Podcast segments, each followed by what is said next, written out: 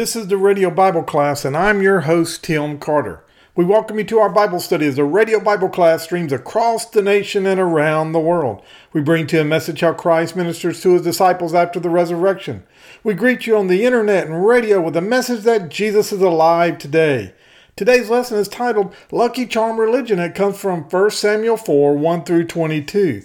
But before we start our lesson today, WordTalk Incorporated could use your support. Now, playing music on the radio may sound simple, but actually it's quite costly due to publishing rights and royalties. And before that first song was ever played, there's utility bills and tower rental fees and maintenance and so forth. We need people just like you to help with a tax-deductible gift. So won't you do that today? Won't you call us at six oh one, four eight three, eight six four eight, and there they can take your information safely and securely over the phone, or mail us your gift to WordTalk Incorporated, P O. Box four three three four, Meridian, Mississippi three nine three oh four. Now, your gift to WordTalk Incorporated is I R S approved as a five oh one c three tax-exempt ministry. Now, your contribution is never used for salaries or managerial purposes, but one hundred percent of it goes to the expense of providing the good news of Jesus Christ to our listening area. Hebrews thirteen sixteen says, "Do not neglect to do good and to share what you have, for such sacrifices are pleasing to God." If you'd like to go back and listen to a previous lesson, you can do that by going to our podcast website. That's radio bible class dot podbean dot com. Again, that's Radio Bible Class with no spaces between, radio bible class dot podbean dot com. And you can also catch us on iTunes by going to the podcast section and searching for W M E R space Radio Bible Class with no spaces between, radio bible class dot podbean dot com. If you would, go ahead and turn in your Bible to First Samuel chapter four, but while you're doing that, let me just catch you up real quick. So we started off in chapter one. We studied about this man named Elkanah, and he had two wives. One was Hannah and one was Penina. Now the second one, Penina, she was the one that was able to get, have children. She did not have a problem with infertility like Hannah did. But Penina would taunt Hannah. She would make fun of her because she couldn't have children, to the point that Hannah wouldn't eat and she would cry and weep bitterly. Elkanah didn't understand. He would tell her, "Aren't I better than ten sons?" But she never really answered that question because there was so much pain there. And then we also saw three more characters. We saw Eli, who was the head priest at the time. And then we saw Hophni and Phinehas. Both of those were his sons, and they were priests as well. And what they were doing is these were evil men. The Bible says that they were bad. They were worthless men. But anyhow, we see Hannah. She prays, and she's patient as she's praying, and she's persistent as she's praying. And so as she's praying to God, she makes a vow. She says, "God, if you'll give me a child, I'll give him back to you for the rest of his life." And she honors that vow. She hands Samuel over to Eli. And that's where chapter two takes place. Now, during chapter two, we also see an unnamed man that came, and he spoke and rebuked Eli and his family. Now, Eli had also gone to his children and asked them, "Why are you being so immoral? Why are you being corrupt? What I'm hearing from the nation of Israel, from the children of Israel, from the people, is not good." But his sons wouldn't listen to him. It was a little too late. He had not raised them in the way that he should have. And then we saw last week in chapter three that Samuel is now twelve or thirteen years old. God speaks to him, but he had never heard his voice. So the three times that he called out to him, he immediately got up and ran to Eli and said, "Eli, here I am. What do you need?" And Eli said, "Go back to sleep, boy. I didn't call you." After the third time, though, Eli understood that Samuel was being called by God. God was trying to speak to Samuel. And what was happening there is he was preparing to teach Samuel his voice. He was also preparing him so that he could speak transparently and also openly to kings and noblemen, because he tells him that he is going to shake things up. He is going to carry out the promise that this unnamed man rebuked Eli and his family over. He was going to take out and honor the rebuke, the prophecy about Eli's house. And then we finished up that Samuel's word didn't fall to the ground. That's what the Bible says. Samuel's word didn't fall to the ground, which means that they were reliable, that everything that he said came to pass. And so today in chapter four, we're actually going to see a couple of things. And so let's turn right there. I'll be reading out of the E S V First Samuel chapter four, starting in verse one. And the word of Samuel came to all Israel. Now Israel went out to battle against the Philistines. They encamped at Ebenezer, and the Philistines encamped at Athnek. The Philistines drew up in a line against Israel, and when the battle spread, Israel was defeated before the Philistines, who killed about four thousand men in this battle. So the first thing we see is this first battle that the Philistines and the Israelites go and battle. Now let me give you some background on the Philistines. Now the Philistines were an ancient people. They were a seafaring people. They came from the island of Greece or Crete. We see that in Amos nine. It tells us that the Philistines came out of Crete. And anyhow, they come in and they live in what is now called the Gaza Strip. But they were sea people. Now, the Philistines were different from the other folks like the Moabites and the Ammonites and those others that Israel battled. The Philistines, because they were a part of the Greek culture, brought over some of the technological advantages that the Greeks had. For example, they knew how to make swords and wield a sword. They had uh, able to make iron and use iron to make chain vests and to make shields and helmets and body protection. So the Philistines were more military advanced than the other folks that Israel had faced in the past. And we see right here in this first battle that they go up and they go into battle and they lose four thousand men. And that's a huge loss. I want you to notice that in the first two verses, we never hear anything about how they went to God first before they went into this battle. We don't hear anything how they reached out to God, how they went to Samuel to see if they should go to battle. And we'll see later that they do go to Samuel where they ask him to go before God for them, proxy for them, so that they can find out if they should battle or not. But we don't see in these first couple of verses, and we see what? They have this terrible outcome. They have four thousand men that get killed. Let's continue reading. Look with me at verses three and four. And when the people came to the camp, the elders of Israel said, "Why has the Lord defeated us today before the Philistines? Let us bring the Ark of the Covenant of the Lord here from Shiloh, that it may come along and save us from the power of our enemies." So the people sent to Shiloh and brought from there the Ark of the Covenant of the Lord, who was enthroned on the cherubim. And the two sons of Eli, Hophni and Phinehas, were with the Ark of the Covenant of God. Let's stop right there. So there's a couple of things I want you to see. First of all is, let's talk about this Ark, the Ark of the Covenant. The Ark of the Covenant was built, and it was built by the instructions that were given from God to Moses. But this was going to go into the house of God. This is where God was going to come and sit, and we'll see that in just a second. But it was given specific instructions. And it was effectively the size of a trunk you may have at your house. It was about three feet long, two feet wide, and uh, about three feet high. But it was made of acacia wood, and then with that, it had gold that went over the acacia wood. Now, on top of the Ark of the Covenant was also made of gold, and there were these two angelic beings. The top was called the Mercy Seat. But these two angelic beings were cherubims, and they were wing to wing touching. Now, if you go Google the Ark of the Covenant, you'll see what I'm trying to describe, but we don't know where this is. We just know what the Bible tells us. Uh, we lost track of where it was after King Nebuchadnezzar came in and besieged the nation of Israel, and they were taken in captivity. If you remember, King Nebuchadnezzar pillaged the temple at that time, and the Ark of the Covenant was lost. Now, again, if you watch the Indiana Jones movies, it'll tell you that it's sitting in a warehouse in Washington, D C somewhere, but we don't know. The Bible doesn't tell us where the Ark of the Covenant is these days. Now, the reason why they wanted to bring this into battle is because this Ark of the Covenant represented the very presence of God. Psalms ninety-nine one says that the Lord reigns. Let the people tremble. He sits enthroned upon the cherubim. Let the earth quake. What was happen is this would sit in the Holy of Holies, this Ark of the Covenant. God would come down and he would sit between the cherubim. And so this was a crucial point for them. They want to bring the Ark of the Covenant in so that God is with them in their battle. Now, we, I want you to focus on something, though.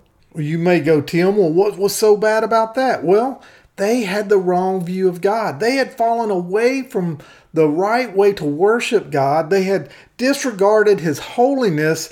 Eli and his sons had corrupted the whole uh, group of people by stealing and bullying them around that we studied before. And so they were into idol worship, and they were worshiping the Ark of the Covenant. They saw this as a lucky charm, as something good. They had the wrong view of God. They felt like they could use the Ark of the Covenant, and they didn't worship God. They were worshiping this ark. So they say, bring it in. They've lost four thousand men, so they group back at their tents. They retreat, and some genius of this elder says, hey, why don't we bring in the Ark of the Covenant? Why don't we take it into battle with us? It'll protect us. It'll fight for us. It'll scare the living daylights out of our enemy. And so that's what they do. In verse four, we see that they send men to Shiloh, and they bring the Ark of the Covenant back down to where they're at. And Hophni and Phinehas, the sons of Eli, are right there. They're carrying the Ark of the Covenant with them. They have this symbol. They have this lucky charm. They have this status symbol. And you know what? Unfortunately, it's very similar to some people in the church today. They get confused with having a relationship with God versus knowing about God. You know, they can explain the cross. They can explain baptism. They do all the right stuff, but they don't get in the Word of God. They might even be able to tell you the Word of God, but they don't live out the Word of God. You know, they believe that it's about works, being good and doing good instead of having a relationship with Jesus. But it really is about a relationship, and it's not about religion. Unfortunately, there are too many people that are going to miss heaven because they are doing things called religion and they don't have a relationship. See, it does matter that we obey the commands of God, the Word of God. We have to act based on the Word of God, not on our own thoughts, not on our way. The Bible tells us there's a way unto man, and it leads to destruction. And that's what happened. We're about to see that. See, they had the ability to know God, but they chose to see God in their own way. They built a God in their own image instead of molding themselves into his image. They weren't trying to be more like him. They were trying to make him like them. They hung their hats and their hopes on the wrong view of God. And it had just the opposite effect of what they desired and the idea that they had. See, the wheels on the bus came off of their plan. They thought the Philistines would just lay down and quit when they saw the Ark of the Covenant.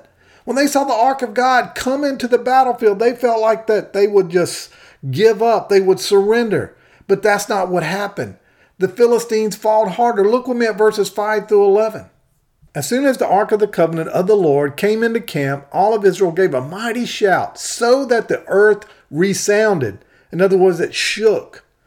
And when the Philistines heard the noise of the shouting, they said, "What does this great shouting in the camp of the Hebrews mean?" And when they learned that the Ark of the Lord had come into the camp, the Philistines were afraid, for they said, "A god has come into the camp." And they said, "Woe to us! For nothing like that has happened before. Woe to us! Who can deliver us from the power of these mighty gods? These are the gods who struck the Egyptians with every sort of plague in the wilderness. Take courage and be men, O Philistines, lest you become a slave to the Hebrews, as they have been to you. Be men and fight." So the Philistines fought, and Israel was defeated, and they fled, and every man to his home. And there was a very great slaughter, for thirty thousand foot soldiers of Israel fell, and the Ark of the God was captured, and the two sons of Eli, Hophni and Phinehas, died. So what we see here is the second battle. The second battle, they get beat even worse. As a result of the defeat of the army, there are the death of the two sons that were prophesied. Eli's sons, Hophni and Phinehas, were killed. But if that wasn't bad enough, they lost thirty thousand men. That's even worse. But even out of the thirty thousand men and these two priests that died, the worst thing that happened was there was the capture of the ark. You might say, Tim, why was this so bad? Because the ark represented God. And to them, it's an idol that they were worshiping instead of God. So the glory is gone. God is gone to them. I do want you to understand the Philistines had the wrong theology, but they knew about God just like the Israelites did. Now, they said many gods that saved them from the plagues that got them from the Egyptians. And we know that there was only one God, the one true God of Abraham, Isaac, and Jacob. But the Philistines saw that they were in trouble, so they fight harder. They say, men, you got to fight like you never fought. Otherwise, we are going down. The Bible doesn't come out and tell us this, but a lot of commentators say that the Israelites probably went into battle thinking we've got this. They went into battle with the wrong attitude and they didn't fight harder. They took it for granted. They believed that God would protect them so they didn't have to fight. You know, the Bible tells us that we're not to tempt God, but that's really kind of what they did. They demanded God that he would show up in spite of their action and their disobedience and all that they're doing, how they're not worshiping the way that he told Moses they're supposed to. They are demanding that he show up and win a battle for them. Why are they doing this? It's because they don't know God. They're treating him like a lucky charm, that I bring in this Ark of the Covenant, and because I have this, then I can't lose. How many times have you heard about a baseball player that's on a hitting streak and how he won't change certain things? He won't shave. He won't cut his hair. Football players do the same thing. Athletes do things because they say that this is bringing them good luck. And that's what the Israelites think right here, is that if we bring God in, he's going to bring us good luck. But sadly, they learn that God is a God of love, but he's also a God of judgment. And if you want to know God better, you better learn this fact that God is a God of love. And we love to preach that. But he's also a God of judgment. And knowing him means we understand both parts of that. Many take God for granted today. They assume just because they go to church, just because they listen to their favorite pastor online, just because they give a tithe, just because they say the right things or they act the right way when they're supposed to, God owes them something. God is going to take care of them. And that's not what the Bible teaches. Now, yes, God's grace does bail us out from time to time, and he doesn't have to do that, and that is God's grace. But I want you to understand that God doesn't owe us anything. They had put God on a shelf, and they were only taking him down when they needed him, when they were in a bind, when things didn't go well, when the sickness came. But their praying only came when times got bad, and we do the same thing. We demand God to heal us.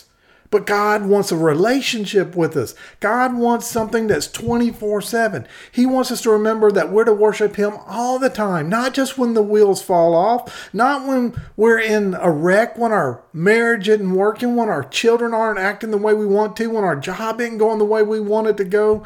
God wants us to worship him in the good and the bad. The problem was they had a heart problem. They only worshiped God when they needed God. They took him off the shelf. Luke four eight tells us that we are to worship the Lord your God and serve him only.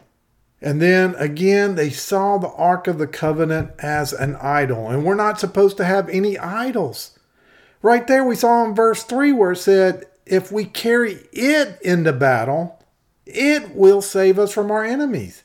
It is not God. It, they're talking about there, is the Ark of the Covenant. It is an idol. How many idols do you have in your life? You go, well, Tim, I don't have an idol. I don't sit down and worship something. Well, the question is, what do you go to first? Do you go to God first, or what do you use to get you out of trouble? Do you go to God and talk to him before you do anything else? If not, that may be an idol in your life. And now let's finish up looking at the rest of the chapter, and we'll see that Eli dies. God's prophecy comes to pass. We've already seen his two sons. They die in this battle. And now look at verse twelve with me. A man of Benjamin ran from the battle line and came to Shiloh the same day with his clothes torn and with dirt on his head. When he arrived, Eli was sitting on his seat by the road watching, for his heart trembled with the ark of God. And when the man came into the city and told the news, all the city cried out. When Eli heard the sound of the outcry, he said, "What is this uproar?" Then the man hurried and came and told Eli. Now Eli was ninety-eight years old, and his eyes were set so that he could not see. And the man said to Eli, I am he who has come from the battle. I fled the battle today. And he said, How did it go, my son? He who brought the news answered and said, Israel has fled before the Philistines, and there has also been a great defeat among the people. Your two sons, Hophni and Phinehas, are dead, and the Ark of the Covenant has been captured. And as soon as he mentioned the Ark of God, Eli fell over backwards from his seat and by the side of the gate, and his neck was broken, and he died. For the man was old and heavy, and he judged Israel for forty years. So we see that he's been the head judge for forty years. He's heavyset because he's been eating the choice piece of meat instead of following what God has told him. He's been doing it his way. He's been worshiping God his way. How many times in our church today do we want the air conditioner set our way? We want the music sung our way. We want the pastor to preach our way. And what happens here is he falls over backwards and he dies because he's heavy set. But it's even worse. Look at verses nineteen through twenty-two.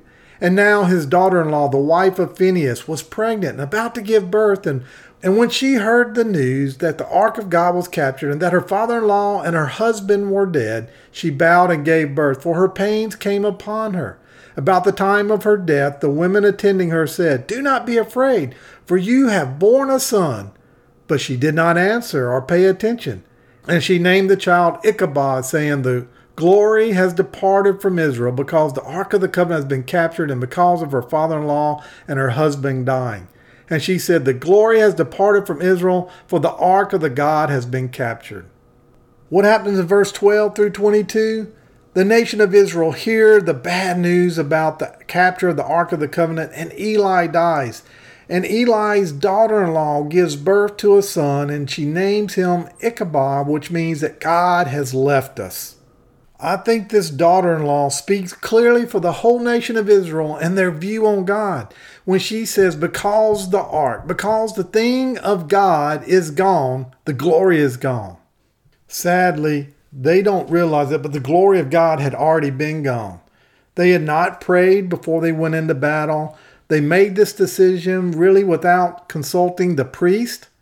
It never says that Samuel said this was a good idea, that God told them to do this. They were doing things their way. And what did they ask? They asked, why did the Lord allow us to be defeated by the Philistines? And it was because they had fallen away from God. They had been led astray by these worthless and evil priests. But you know what? Some of us are doing the same thing. We're supposed to be maturing. We're supposed to be growing in the Lord.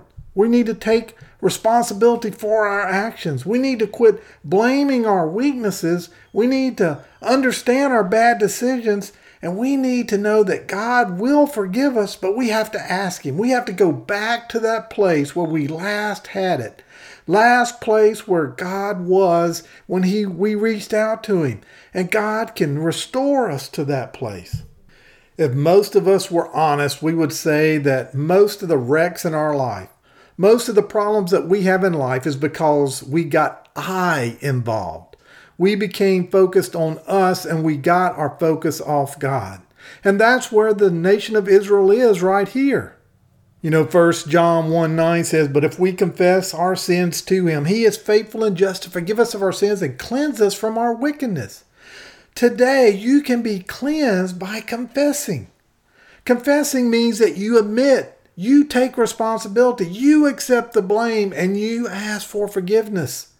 And it's more than just asking for forgiveness because you got caught. It's about changing, knowing that we are to do what God says, and this is a better way. It may not be the way that the world goes. It may not be the fun way sometimes, but God says His ways are the right way.